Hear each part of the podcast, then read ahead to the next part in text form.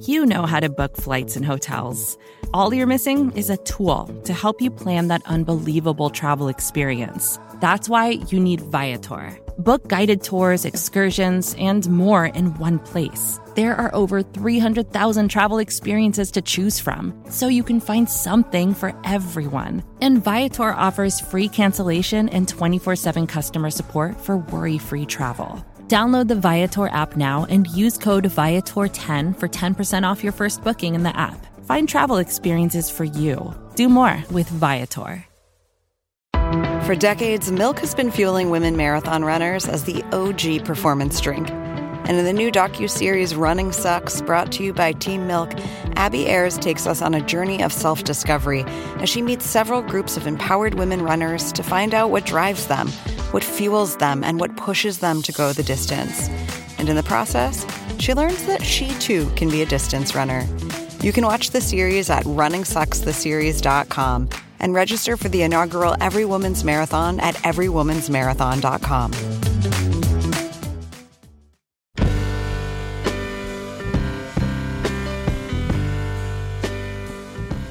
Welcome to the Long Form Podcast. I'm Aaron Lammer here with Max Linsky and Evan Ratliff. Hello. Hey, you guys.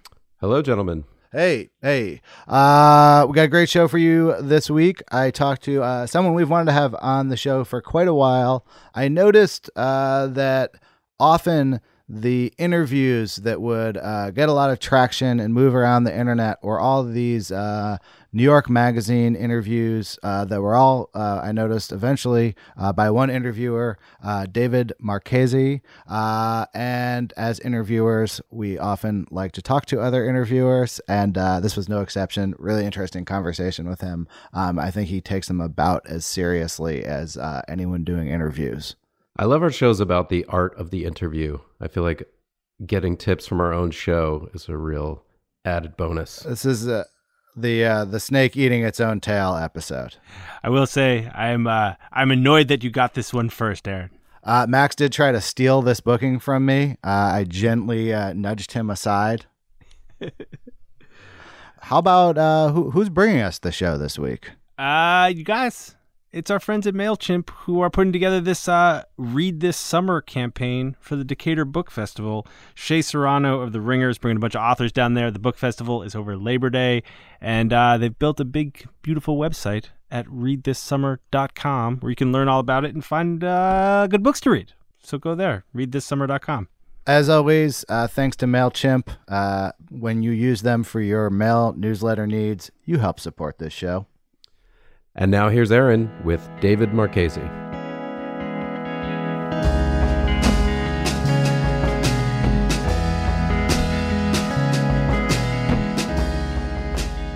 Welcome, David Marchese. Hi, how are you? Thanks for having me. I'm just dripping sweat onto the mic. I feel like I just actually had a very surreal experience, Uh-huh. which was I was sitting at home reading an interview with you Yeah. about interviewing, in which you described like getting lost and showing up late for Oh, yeah. interviews, Yeah, and then yeah. I just was late for this interview and covered Yeah. in sweat. So it's I feel like, like you're I, living in the most boring possible version of Yeah. Inception. Yeah, I'm living in like a Kafka-esque uh, interviewing nightmare, but um, I'm very glad to be here. Um, so you write in Conversation, Mm-hmm. which is New York Magazine's weekly or Bi-weekly. bi-weekly. I want to talk about those interviews, but I want to know how you got there. Where are you from, and how did you get into media stuff in the first place? Sure, I'm from Toronto, Canada, and I came to New York to try and work in journalism in 2005. I came here for graduate school at NYU. There was a uh, a program called it may have changed now, but it was called at the time Cultural Reporting and Criticism. And the main thing that drove me there was that I just always really loved writing and I really loved music. And writing about music seemed like a good way of combining those things. So I guess in my fantasy, I envisioned myself as a um, a music critic initially, and pursued that at the beginning, and started at uh, my first job was at Salon, being a music blogger for them, and then I was hired at Spin, and I worked at Spin for six years, which was probably I would say two years too long. um, What years of spin are we talking about? uh, it would have been, I guess, 2007 to 2013, something like that. So you kind of missed the like glory years of like print Rolling Stone spin dominance. By the time you arrived, spin was already like on the way towards where spin is now, like not a print publication. I guess so. I mean, I don't think anybody felt that way Well, when they curious, like- started there. Yeah, like how did like how did that feel at the time? Like what what was the vibe of Well, being can- a music writer Yes. those years? Well, to me, it breaks down into some very specific kind of mini eras. yeah, I would say for the first three years I was there, I was just very excited to be working in journalism, doing the kind of work that I'd wanted to be doing. So um, it just felt fresh and new and fun. And the editors I was working with were people that were really supportive and encouraging and, and gave me a lot of opportunities. And uh, I liked them a lot. And then uh, it it just became clear to me that the business started to get shaky you know, and there were ownership changes and we went through layoffs and it just didn't feel vibrant anymore. And I think that's mostly a function of things that were happening on the business side, you know, that on the editorial side, people were smart and, and engaged. So that happened. But then at some point, I felt like I um, sort of hit my ceiling for both what I could learn at Spin, and I didn't feel like I was growing and my um, enthusiasm for writing about music, I lost it. I lost it. I just didn't have the drive to find new stuff, and you know, I felt like sort of the language of music writing and music criticism. I was struggling with ways in which to make it feel fresh to me. You know, and that was probably the last two years I worked there, and then I was hired to go work at Rolling Stone's website, and uh, there's an, an editor I'm grateful for. Her name's Caryn Ganz. She's at the New York Times now. She hi- I'd worked with her at Spin, and then she hired me to go work at Rolling Stone, and and for various reasons that I I, I don't really want to get into, I didn't feel like I was a good fit at Rolling Stone, Hmm. and I was there for uh, ten months, and then got hired at uh, New York and Vulture to edit the culture section there and did that for about two years. And I had maybe this is a, a theme I need to look at, but I got I was feeling burned out by that point on editing.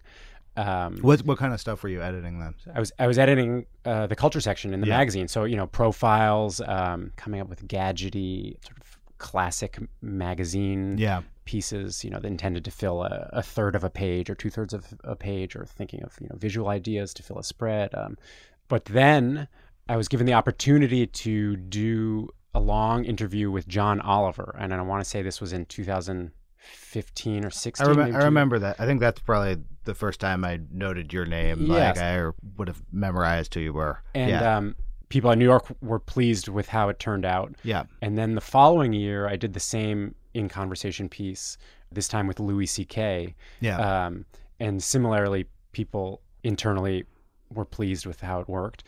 And then last year, I did uh, the In Conversation with David Letterman, and that one kind of went gangbusters. And around that time, Adam Moss, Yeah. um, very shrewdly, I would say, said that I should make the In Conversations a regular thing I do. And it was right around this time also that I'd transitioned from editing to being a writer for them. Yeah. uh, you know, I'd told them that I was kind of burned out editing, and, and they very graciously found a new thing for me to do there. And it took a couple months before Adam, after the Letterman interview, said, The In Conversations you've done have all turned out really well. Make it a regular thing. And, and In Conversation had been a franchise at New York for a long time, but no one had ever taken it upon themselves or been asked to take it upon themselves to do it regularly. So that was last year. And uh, yeah, here we are. How does it compare? I mean, I, I remember like looking back at some of the stuff you did at Spin is online. Maybe not all of it. Mhm. Spin website is difficult for me to navigate at this point, but looking at that and then like an interview that you did this year with Julian Casablancas, it's like a totally different angle at like what music is. What did you ultimately feel was limiting when you were working at music magazines or what burnt you out as an editor? What what's different about what you're doing now?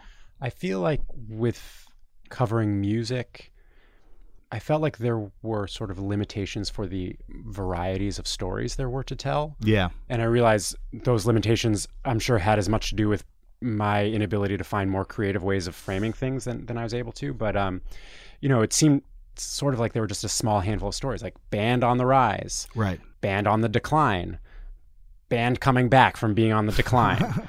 and I just got bored of doing that over Yeah. and over again.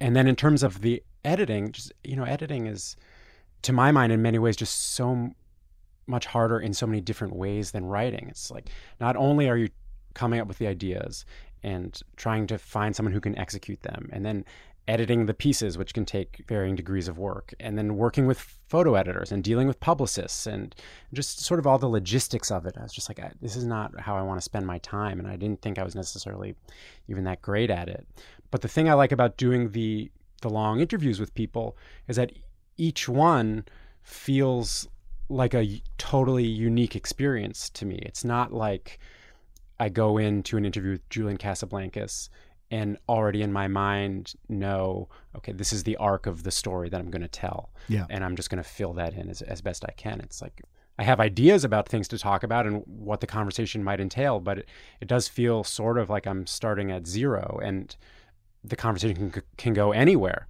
And with him, for example, the fun thing for me was that it just became apparent so quickly that he just wanted to talk about politics, uh, which I would not have guessed was what Julian Casablancas wanted to talk about. It's a very like a human thing. Like we've all had the experience of like sitting down at like a Thanksgiving or like a dinner party where there's just one person who's like, "Let's just like I can't believe this shit," and you're like, "Whoa, whoa!" like you're coming in hot. Yeah. You know. Yeah, yeah. But the fun thing for me is that because there are no parameters for the in conversation pieces, I'm just happy to get on that horse and ride it. You Sure. know, like I want to talk about what they want to talk about. Right. And and the nice thing about it is I think there's the understanding on the part of my editors and the subjects that the conversation doesn't have to be about the current project or in the, again in the case of Julian Casablancas, we don't have to talk about uh, uh, the New York rock scene of 2000, which I'm happy to talk about and did bring up, but it could be more than that. It could be anything. Okay, so I have a I have a theory about this, and you can um, tell me in, in which ways I'm wrong, perhaps. Which is, people will say of like celebrity reporting, like uh, gossip magazine kind of stuff, that it's in some ways been subverted by social media, where celebrities are able to talk directly to the audience now, and most of the people that you interview in, in conversation, you could make that claim about. These are people who have big mouthpieces on Instagram and Twitter, a lot of them. But it feels like when you talk to them directly, you're able to take that whole conversation that's happening around their celebrity and bring that into the interview in a way that feels kind of new. It's almost like the whole backstory is already implied in the interview, and you're having a somewhat meta conversation at times with them about themselves as a celebrity. hmm Yeah, I think one of the things that's often most interesting to me is trying to figure out how much my perception of the subject lines up with both how they feel about themselves and and how they think they're perceived. I feel like uh, Jeff Goldblum is a good example of that, where he's someone who seems to exist on the internet as kind of this delightful unicorn, Yeah. almost a cartoon-like persona, and it seems to me is aware of that on some level and trying to figure out whether or not that jibes with how he thinks of himself is just an interesting thing for me to talk about. And, and I think also often is interesting for the subjects to talk about. I think also in the case of Billy Joel, he, he's the most recent Mhm. subject for an in conversation that went up. He's also someone who is keenly aware of how he's been written about and how he's been positioned.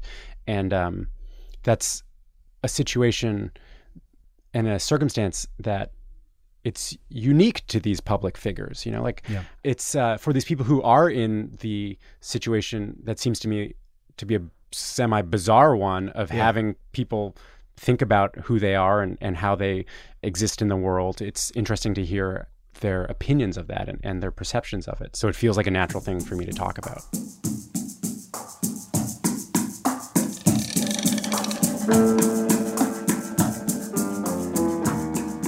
Hey, I'm going to pause things here for a quick word from our sponsor this week, Google Play, which now has audiobooks that you can download and listen to directly using Google Assistant or Chromecast.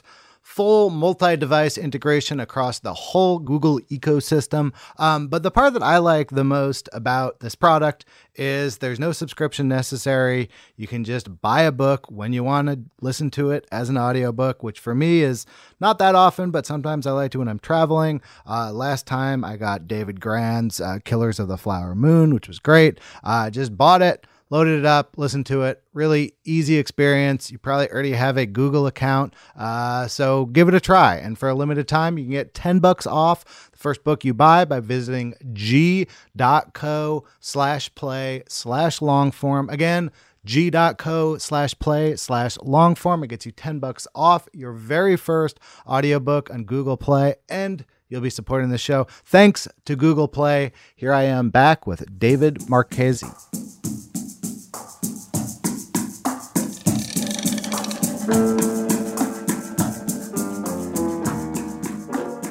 When okay, so let's take Billy Joel as an example because I'm sure this one is like freshest in your mind as a Mm-hmm. research task.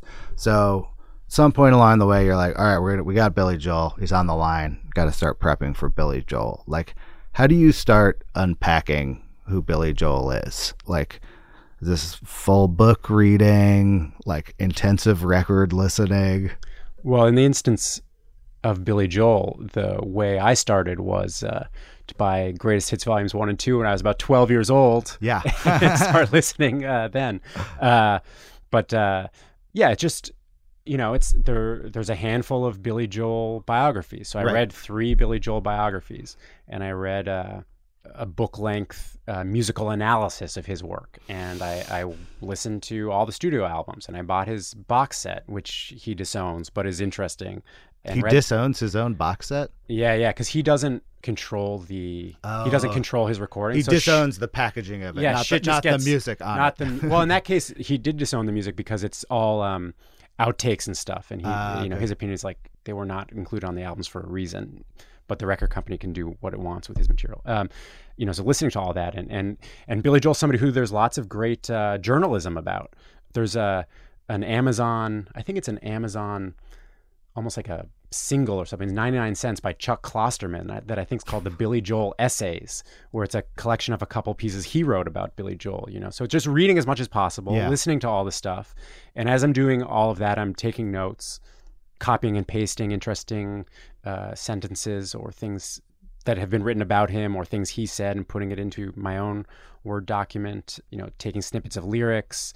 And then at the end of that, at some point, I feel like I'm not learning new stuff. Like Yeah. I sort of have the fullest picture I can get in the time I have. And then from the notes I've taken out of all that material, then I condense that into a couple pages of questions that I then basically memorize. And then uh, I take that into the interview and go from there. Okay, so I do like the shittiest poor man's version of what you're doing, and most of the people I interview don't have multiple biographies of them written, so mm-hmm. it's like also like lower quality information. But I've always had the problem of, and I actually like even in preparing for this interview, I like cut myself off because I was like, if I read some other interview with David where he gives some great anecdote, I'm gonna like want to tee him up for that.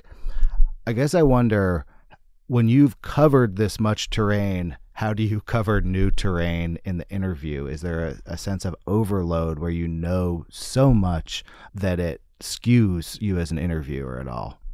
It's it's kind of interesting that you say that because I've got one coming up that'll be published. I think August sixth. I'm not sure when Yeah. this will be out, but um, the subject repeats a lot of. She says things she's said before, Yeah. and I had a very hard time getting her off of that. Yeah.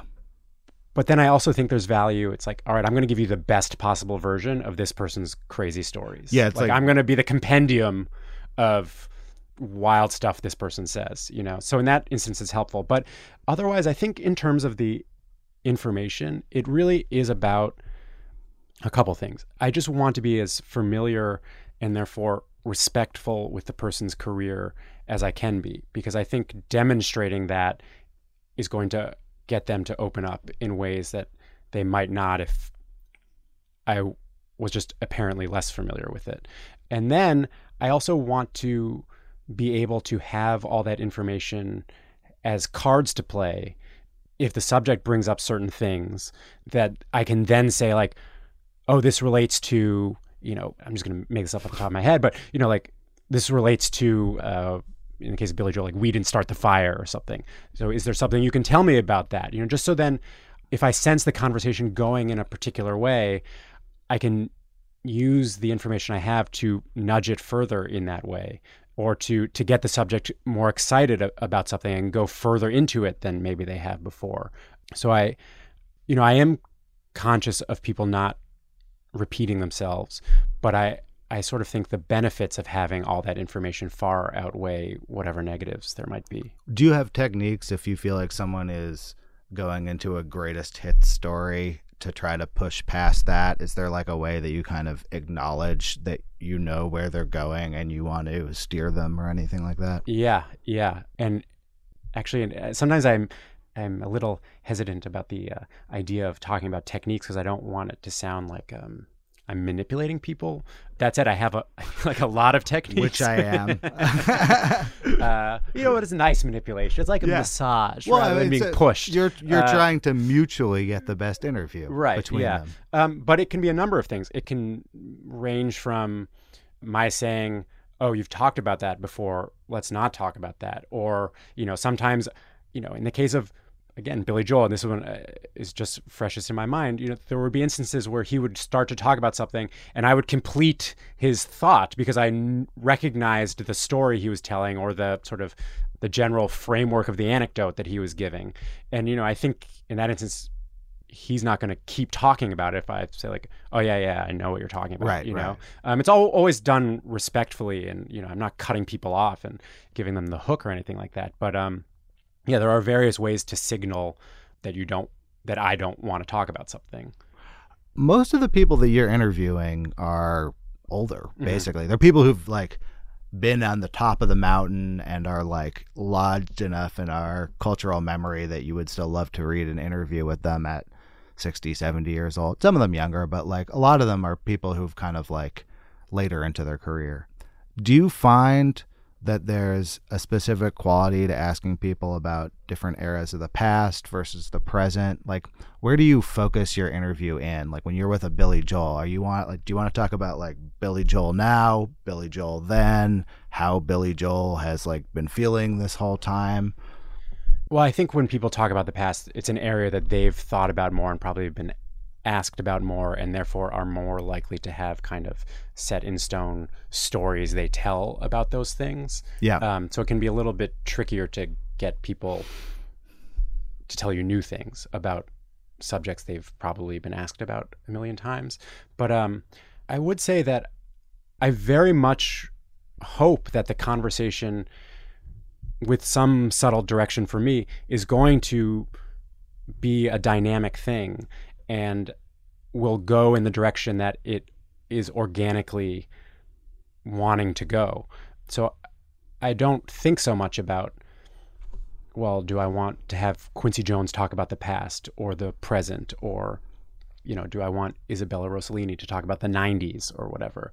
My hope is that they'll dictate by their enthusiasm what is going to be most fruitful for me to talk to. I, I, realize with the subjects I'm talking to, you know, there are certain areas that I think people are going to want to know about, and I try and hit those areas in the conversation. But for me, it's most fun and most interesting, and I think most revealing if you can sort of just fish around for what they're eager to talk about and get into that stuff. And that's also often the stuff that they haven't talked about a million times. You know, like Isabella Rossellini, for example, has interesting things to say about. I think she's in graduate school now at Hunter College for like animal behavior or something like that. And just hearing her talk about like eh, you know animal evolution or her chicken farm, like that to me is more interesting and revealing than you know hearing her talk about blue velvet for the millionth time or something like that. So you know, I do have a, a larger framework in my mind of places where I think the conversation could, or in some circumstances should go. But kind of within that, I want it to be a fluid thing where it's moved mostly by what the subject seems interested in. Are you so I do this show and we're talking and what people will be listening to is more or less a literal representation of this conversation with editing. are you thinking a lot about how what someone is saying is going to read on the page? Like, I know that these are pretty heavily edited, like something like 15,000 words down to four or six. So, I guess I'm wondering like how much you need to guide people into something that prints well, or is it pretty much like good conversation sounds good on paper? During the conversation itself, I don't think at all about whether or not something's going to read well or work in print. I kind of my ideal situation for the conversations is basically a conversation like the one we're having now, or the kind of conversation I would have with a friend or somebody I meet who um, it turns out I have something in common with, and then Yeah. you can just you talk for two hours or something. We're in a you know? very quiet bar. Right. Yeah. Yeah. um, and I I feel like um, just focusing on the conversation as it's happening is the best strategy for me to get the best stuff. Mhm. But then, of course, like you're saying, afterwards it's heavily edited. Yeah. But uh, but I, I never feel like there's a disconnect between you know sort of what the person said and how it reads, or oc- occasionally things that sounded good in person or were dependent largely uh, on the speaker's inflection or something like that. Those things can get lost a little bit when you're you know then translating them to something that's written out. But um, I always often thought like the tone in print is always pretty blunt. Mhm. Like you can't use satire in exactly the same way you can like as a comedian in a normal setting. Like I, I can imagine that some of these things read a little differently on, on the page than they do uh, in the middle of a flowing conversation. And that's context also. Like there's a difference when you can pull quote out one question and one answer, or maybe just an answer or something like that. Um, is that something that you have to be sensitive to in the editing of like, oh, this might sound weird if I don't include this context or Yeah, I have a few thoughts uh, about that. You know, sometimes I've been surprised after the interviews are, are published when people have said things to me like, you know, that seemed combative, or uh, you know, you know, how are you comfortable pushing people like that? And uh, I think that's. Um, I don't know if there's a way to avoid it, but it, maybe it's a, a misreading of the actual dynamics of the interview because Yeah. you know I just the type of person I am. I wouldn't be comfortable, and I don't want to go and do like a gotcha or a wag my finger at, at Right. someone. You know, Yeah. And so during the course of the conversation, I think things get to a point where both I feel comfortable saying to someone like, "No, I think you're wrong about that," and it doesn't feel combative. Yeah. But I think it can read like it was combative or or I was trying to be provocative and it never to me feels like that in the conversation as it's happening. So there's that. And then I am sensitive to the fact when I'm going through the transcript and shaping something into the final piece to certain phrases or, or things that the subject has said that I know or suspect will get attention. And I I have mixed feelings ab- about that because I never I feel bad if people get in trouble for things they've said to me. I, it's not a nice feeling, but also I'm choosing to run the stuff, you know.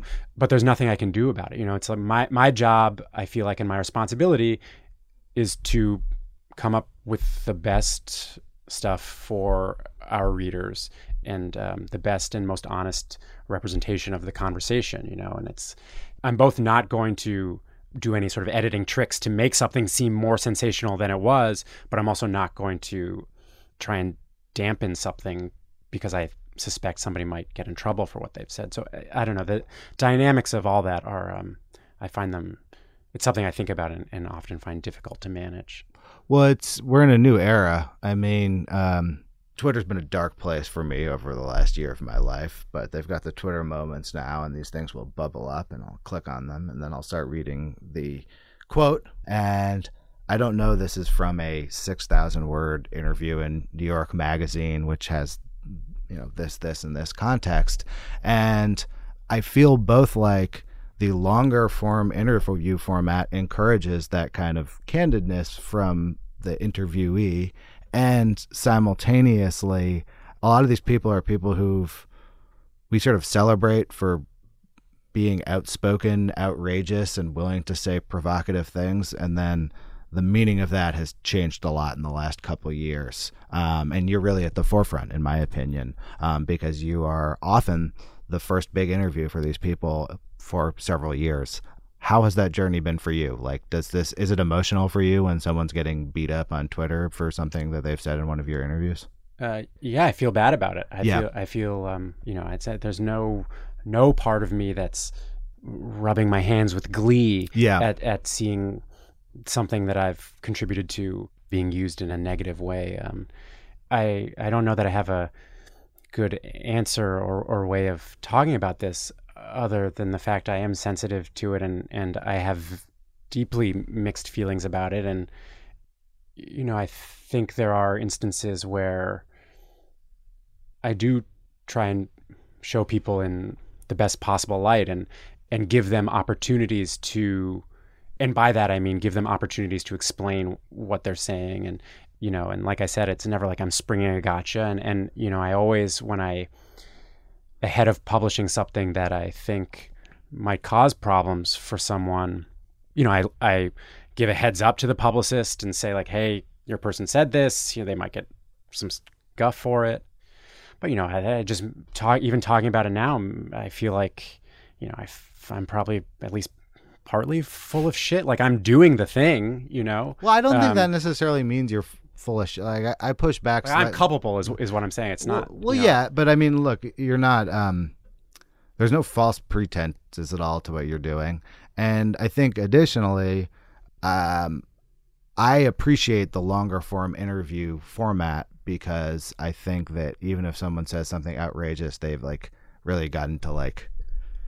It's, a, it's an outrageous opera, not an outrageous like uh, side quip. You know? Yeah. it's not some, something someone said in the airport to TMZ. It's at least someone who's like showing the fullness of themselves. Yeah, it's, it's you know, I, there's a couple, there are a couple things to me that are interesting in play about this subject in particular. Where you know, on the one hand, I think I don't know for sure. I, I suspect part of the reason some of my pieces have done well or people enjoy reading them is that they do convey a sense of the subject as a person. Yeah. It's talking about how they really think and feel about given subjects.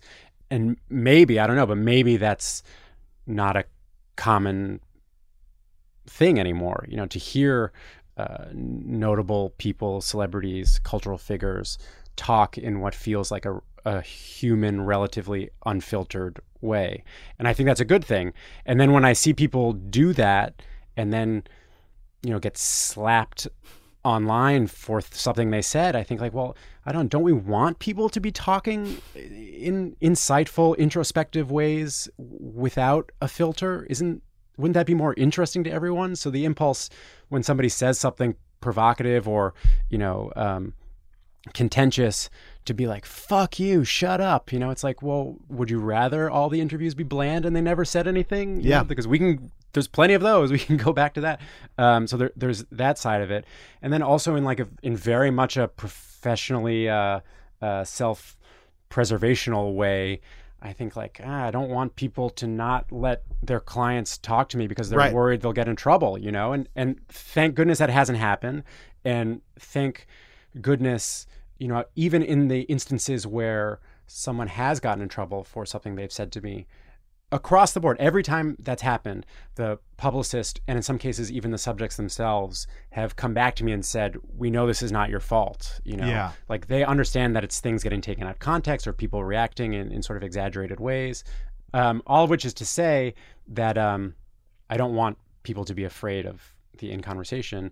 And also, I do think it's important to note that I, I've probably done, I don't know, over the last two years or something, in the neighborhood of 20 of these pieces. We're Oh, is that it? Really? It- wow, you've got a very high hit percentage. So Uh, I, I thought it was like one a week. Okay, so you're like out of twenty, I would say five to seven of these have like entered the cultural conversation around the person. Where like I heard about it outside of like Mhm. being a longform.org editor. Right. Like, Um, but I, what I was trying to say was that, um, you know, maybe three or four times the subject has gotten shit for something. Yeah. Like usually, the vast majority of times, people are like, "We like this." The response to it is great, and so this small handful of sort of uh, negatively tinged ones is a small handful. So I don't want it to make it seem like every other conversation I'm having, somebody's like, you know what, I think baby murder is great. You know, Yeah. like that's not happening. That no, doesn't no, happen. no. I understand. Well, I mean, look, conversation is a natural like inhibition lowerer. Like the longer you talk to someone, there's a reason like therapy works where you just go into a room and talk to a stranger for an hour, which is like at minute 45, people are like a different person than they are at minute one. And so you, you do 90 minute interviews. I do at least 90 minutes in person. And then a couple days later, I get people back on the phone for a minimum of half an hour to revisit things or bring up things that I either didn't bring up in the moment or our responses to things that they said that I feel like need clarification or I'm more curious about. So, yeah, so it's a minimum of two hours total of talking That's to the person. that's two therapy sessions right there. I mean, that's a lot of uh, runway ahead of you. Yeah, and, and um, I'm aware and thankful for the amount of time I have, and and I do try and use that time, not always, but I often try and use that time strategically. Where, particularly if I'm talking to someone who it feels is either taking a while to warm up to the conceit of the in conversation like Yeah. if it takes them a minute to realize like oh this is a different kind of conversation Yeah. than a 10 minute junket conversation I can't give one sentence responses. Right. Or I'm just going to ask you, like, what do you mean by that? You Yeah. know? Or if it seems like people are kind of on autopilot a little, Yeah. I'll use 20 minutes very conscientiously to try and get them out of that. And I, I couldn't do what I do if I only had 30 minutes, you know, then I couldn't spend 15 or 20 minutes just trying to move the conversation to a place where I feel like the now the subject is talking candidly. So that amount of time is necessary for What I, it- I feel for what I do. What are the primary um, use cases for the 30 minute callback? Like, what do you have to ask the second time generally? You know, uh, I can give you examples. They, I did um, a piece with Dave Matthews. I think in ran in May or June. I don't remember. Um, and during the first conversation, he had alluded in some fairly provocative ways to issues with drinking, and in the moment, I, you know, I think I asked one or two follow up questions. But he said something. I'm paraphrasing. I'm not going to get this exactly right. But he said something to the effect of, you know, by anyone's definition, I'm a raging alcoholic, which is not something he'd ever said before. And so during the follow up, I just felt like I had to ask him, like, what do you mean by that? Like, do you. That seems like one of those statements where the tone matters a lot. Right. You know, I, I actually think in the moment he said that and I laughed. Yeah. well, I was like, it could be like, uh, I'm a raging alcoholic, or be like, ah, I guess I'm a raging alcoholic. Yeah, what are you gonna do? And his tone was somewhere in between Yeah. what you just did. And also, I don't know. It's just like I'm sure the laughter was a reaction to some tension. You know, when Yeah. somebody says something to you, you know, I don't know what to say. You know, so I laughed, and I felt it was kind of bad about laughing. But uh, uh, but I think then in the follow up, I just asked him like, "Is there more context you want to give about that? Like, Yeah. just tell me more about that." Because I just felt like it was what does that mean? what does that mean? Uh, both because I felt like the conversation needed that clarification, and also I felt it was fair to him to let him address that again, Yeah. rather than it just be something that maybe he'd remember he said or maybe not, and then he'll see it. You know, so the follow up call is often asking people to further explain or go into more depth about something that gave me pause Yeah. from the first conversation that in the moment I was not able to formulate a useful follow up question for. And then often it's for lower stakes stuff too. Like, you know, sometimes I, I realize I, I'll just have forgotten to ask like very basic things like, I'm just making this up, but like, what was your first movie or, or like when did you start doing that you Yeah. know? because i sort of uh, get more excited about the bigger ideas or um, so it's generally those two things is what the follow-up call for is for kind of like that harder higher stakes questions and like sort of the uh, the mortar to fill in kind of basic stuff Is that uncomfortable when you say, "Hey, uh, Dave"? Remember when you said you were a raging alcoholic in a somewhat joking manner? You know, when we were kind of vibing and, you know, we like had a trust belt between us X time ago? Like, let's come back to that. it's slightly uncomfortable. I think the good thing about the follow up call is that I feel like the person knows me a little bit and has a sense of my demeanor and knows, and even if they don't remember the specifics, presumably remembers the parameters of the conversation, the kind of conversation it was. Yeah. So it that follow up call conversation is starting from a more intimate place than the first conversation is starting from. So I feel more comfortable asking about difficult stuff because we've already had 90 minutes where I was asking about personal stuff. Yeah. Um, so it's not like this out of the blue thing. But yeah, I get nervous knowing that I'm feel obligated to ask somebody about a, a subject that they might not want to talk about. But it's probably less nervous than I would be in some other situation asking that question. It doesn't seem like an accident that stuff like what you're doing is doing really well at the same time as people are doing more and more podcasts. Celebrities are doing more of their own podcasts, celebrities interviewing celebrities on podcasts. Um, there seems to be something of a flight towards the verbatim form. Like, in conceiving of this, um, why do you think people have connected with, with these interviews so much? I don't I don't feel like I have any particular insights into the work I do as being part of uh, like a larger shift or phenomenon in any way. I just, you know, I think people like to hear people talk and are interested in conversation and, and have always been. That's my, my sense of it. But um, sort of my theories for why my stuff has maybe done well. I I do think it is relatively rare for people like celebrities who have things to lose by talking candidly to especially in this day and age when things can get blown out of proportion or you know you what people start to jump on on Twitter can mean you'll lose your job or or uh, you know you won't get the role that maybe you've been cast in or you know you can just stock will shed billions of dollars of value. Right. You can really step in it in a way that I don't think you could have 15 years ago. Maybe not even five years ago. Maybe not even five years ago.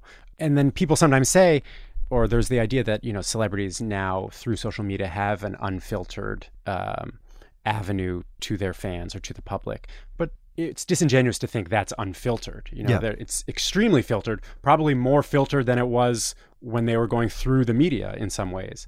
So I, I, I do think, you know, I hope that the pieces I do are showing people for who they are and what their enthusiasms are and what they think about subjects that they maybe don't often get asked about. Um, um, I don't know. This is like a totally inconsequential thing to bring up, but you know, I've I've asked a couple subjects like we somehow got on the subject of the band Yes, you know, uh, and I don't. You know, like Dave Matthews is not getting asked about the band Yes in other conversations, or or, or Billy Joel is not, but they they both had enthusiasm for that and Yeah. were interested in talking about it. Or you know, Billy Joel was interested in talking about um, you know, like his father's history, which is something that I'm sure he's been asked about much less than well, who was Piano Man really about, you know? Yeah. So I think being able to show what people are like and what, what interesting people are like and, and what people who other people are interested in are like is appealing. And I think, uh, you know, not singular, but maybe still relatively rare. And, and, you know, I think that's why my stuff has done okay. And, you know, I think it's entertaining, and I think the Q and A format on a phone, for example, is very easy to read. Yeah. you know, to scroll through, um, and the way questions and answers are sort of modular does make it easier for people to pick things out and share things, um, for better or worse. So I think there are a few factors, but I think the number one factor I would hope is that they just feel like human conversations between two interested people who are interested, at least in some degree, in each other and in having an open conversation. And that's when I think they work best. I think uh, it's strange. I- keep using the word celebrity, and I don't mean it in a pejorative context at all. I think that the self presentation of celebrity is no longer uh, just for movie stars. It's the whole arts, but it's also business. It's Elon Musk. It's also politics. It's Donald Trump. These are all people who um, this sort of interview style self presentation is often the most we know about them. It's where all the ideas are. Um, Well, I, I realize in talking to you today, I think I, I've used phrases like, you know, cultural figures. Yeah. Because something about the idea of being a celebrity interviewer is Yeah. so off-putting to me. Yeah. Even though I know it's that's what I am. It's my job is I talk to famous people. But like I you know, I think also sort of my um, skepticism or you know, in some senses, even disdain for the idea of celebrity is Yeah. also useful for me in my job. Yeah. Because I just think I go into the interview and it's just like you, Jeff Goldblum or uh, Billy Joel or Dave Lynch or whoever Yeah. are a person I'm interested in. Yeah. I don't care that you're famous. Like that's not appealing to me, or I don't. I'm not worried about you not liking me, Mm. or I don't want you to be my friend because you're fam- You know, sometimes the fame is interesting in how it speaks to how they're perceived and things like that. But just the idea of a famous person, I don't care about. Um, which you know, I'm probably deep down in my mind, I probably deeply care about it. Otherwise, I wouldn't do. Uh, uh, but you know, I'm not a little bit embarrassed about that possibility. How do you get around like wanting people to like you or at least not be like like I imagine sometimes some of your responses the combative thing was interesting because I was like yeah I you know when you're like with uh Julian Casablancas you're kind of like yeah I need to push back here a little bit you know and then like it's slightly combative like or not combative is the wrong word it's slightly like I'm going to tell you what I really think hmm rather than what would probably like keep us on the friendliest terms. Is that a skill you had to build up, or do you have a natural disdain for caring about that kind of thing? Um, I would say it's probably a skill I I built up to the point where now I I really don't care if the person doesn't like me. Yeah. And often I know that any dislike might make for a livelier conversation. You know, it's not Yeah. a I don't view it as a problem if somebody has an issue with me or, Yeah. or a question I ask. You know, I I've told this story before, but very early in my career I did an interview with Lou Reed, a long interview for Spin. yes. Uh, I want to say this was 2007 or 2008. yes. Um, just a deeply unpleasant experience where he was belittling and took issue with just about every question I asked. And, you know, it was just, you know, he's famous for being hard on interviewers and he lived up Yeah. to his reputation. But, you know, can I just tell a side, a side Yeah. story about that? Is that so we were doing it at a, the interview was happening at a restaurant in the West Village, you know, and he's, his whole, you could just tell his whole perception of me was basically as a human sized worm. Uh, and then at some point, we were sitting outside and, and Robin Williams comes up on a bicycle. And like they did that thing that I think celebrities are obligated to do where they're like, oh, you're famous, I'm famous. We have to talk to each other and pretend we're friends, you know? Yeah. But, but in that three minutes talking to Robin Williams on his bicycle, Lou Reed was uh, gracious and asked Robin Williams questions and seemed Yeah. interested. And then Robin Williams rode away and it immediately went back to, hi, worm. You know, like Yeah. it was just he, he was so clearly a thing that he felt like he was doing or that he was doing with journalists or a journalist. Um, but anyway, so in that conversation with Lou Reed, it was I felt small and I felt like I was not doing a good job, and you know, then I put the piece together, and the piece reads really well. Yeah. You know, and so I learned a couple of things. I learned both that conflict is not your enemy in terms of putting together a compelling piece, and at some point, it clicked during the interview. It clicked in my mind that it was not about me. You know, Lou Reed's reaction was a reaction to it was about his self-conception is about what ideas he has about journalists and what journalists should be asking Yeah. about so it was not personal so it allowed for a certain degree of disengagement emotionally on my part that um I think I've held on to. So, I, you know, it doesn't get my back up if somebody takes issue with a, a question I ask or if their, you know, sort of interpersonal demeanor suggests that they don't like me. Um, but, you know, I will say, at the risk of sounding self-aggrandizing, I'm generally, I think I'm pretty likable. You know, it doesn't, Yeah. it does, it's very rare that it happens where I feel like uh, I'm not able to get to some place of mutual comfort in the conversation. You know, I don't think I come off as threatening or pedantic or didactic or anything like that. So, but if that were to happen, I, I don't care. do you think that um, like you've been doing I this? can't believe I just referred to myself as likable. you've been doing this for uh, 10ish years. Mhm. Um, do you see your interviews as any kind of an oeuvre that will ever be read in the future together? Do you think, or each of these their own island? I think about them as individual pieces. I, uh, the o- the only way I ever think about it as a larger body of work is sometimes I think about certain types of people. You know, like Yeah. I've never really spoken to. I'm, maybe I'm forgetting somebody, but I don't think I've ever really spoken to like a classic, you know, like uh, Hollywood leading lady or leading man. You know, like um, you know, like I was a big Paul Newman fan. You know, like Yeah. so- somebody in that vein, or like I guess a Clint Eastwood now. You know, somebody like that. So I do think those are sort of holes that I would like to fit, and I, I do also think about um, demographics. You know, Yeah. I'm limited in that I can only do the interviews with people who agreed to be interviewed. Yeah. You know, so I have a, a list of possible subjects that's hundreds of names long, you know. Yeah. Out of those hundreds of names, all of whom I've contacted in some way or another, you know, 20 have said yes. You know, the the So only 20 out of hundreds. Wow. yeah, yeah.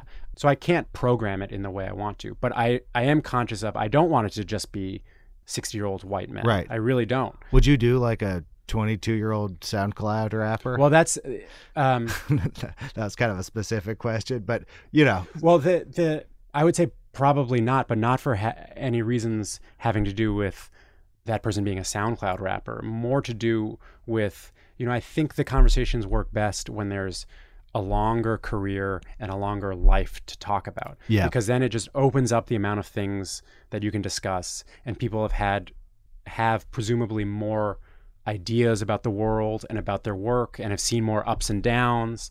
So for the long conversation, I just feel like talking to somebody who's been around a, a while, you know, I, I've recently started to think like people in their 60s is actually really the sweet spot for whatever reason. You know, like that seems to yield the best stuff. But uh, um, I thought also were- people I think are less. You know, it's like they have a sense of who they are. You know, Yeah. they're less. They're just more comfortable talking about who they are and what they believe in and what they think about the world than you know a 22 year old might be.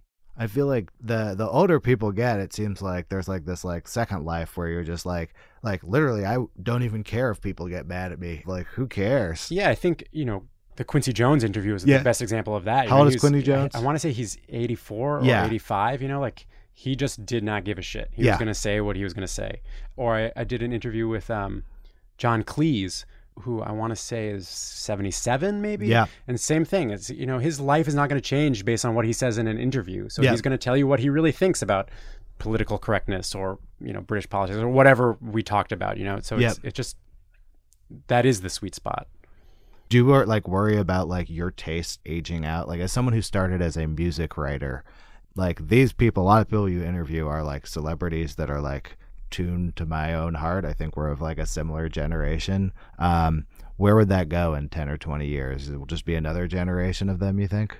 if I'm in a position where I'm still working as a journalist in 10 or 20 years, like the aging out of my possible subject will be the, you know, that'll be a problem I'm glad to entertain. Uh, uh, no, I don't really wor- worry about it. Like I said, you know, I have a list of hundreds of names. Like there's no Yeah. shortage of, of people, um, people who I think would be interesting to talk to. Right on. Uh, well, thank you so much for this interview. Thanks for having me.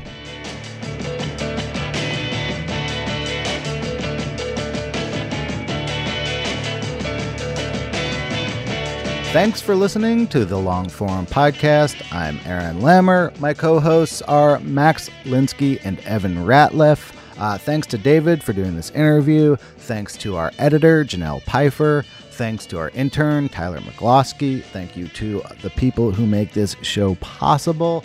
MailChimp and Pitt Writers at the University of Pittsburgh. Thanks to them. Uh, you can always get in touch with us by sending an email, uh, podcast at longform.org. You can find all of our episodes at longform.org slash podcast. We really appreciate the listening, and we'll see you next week.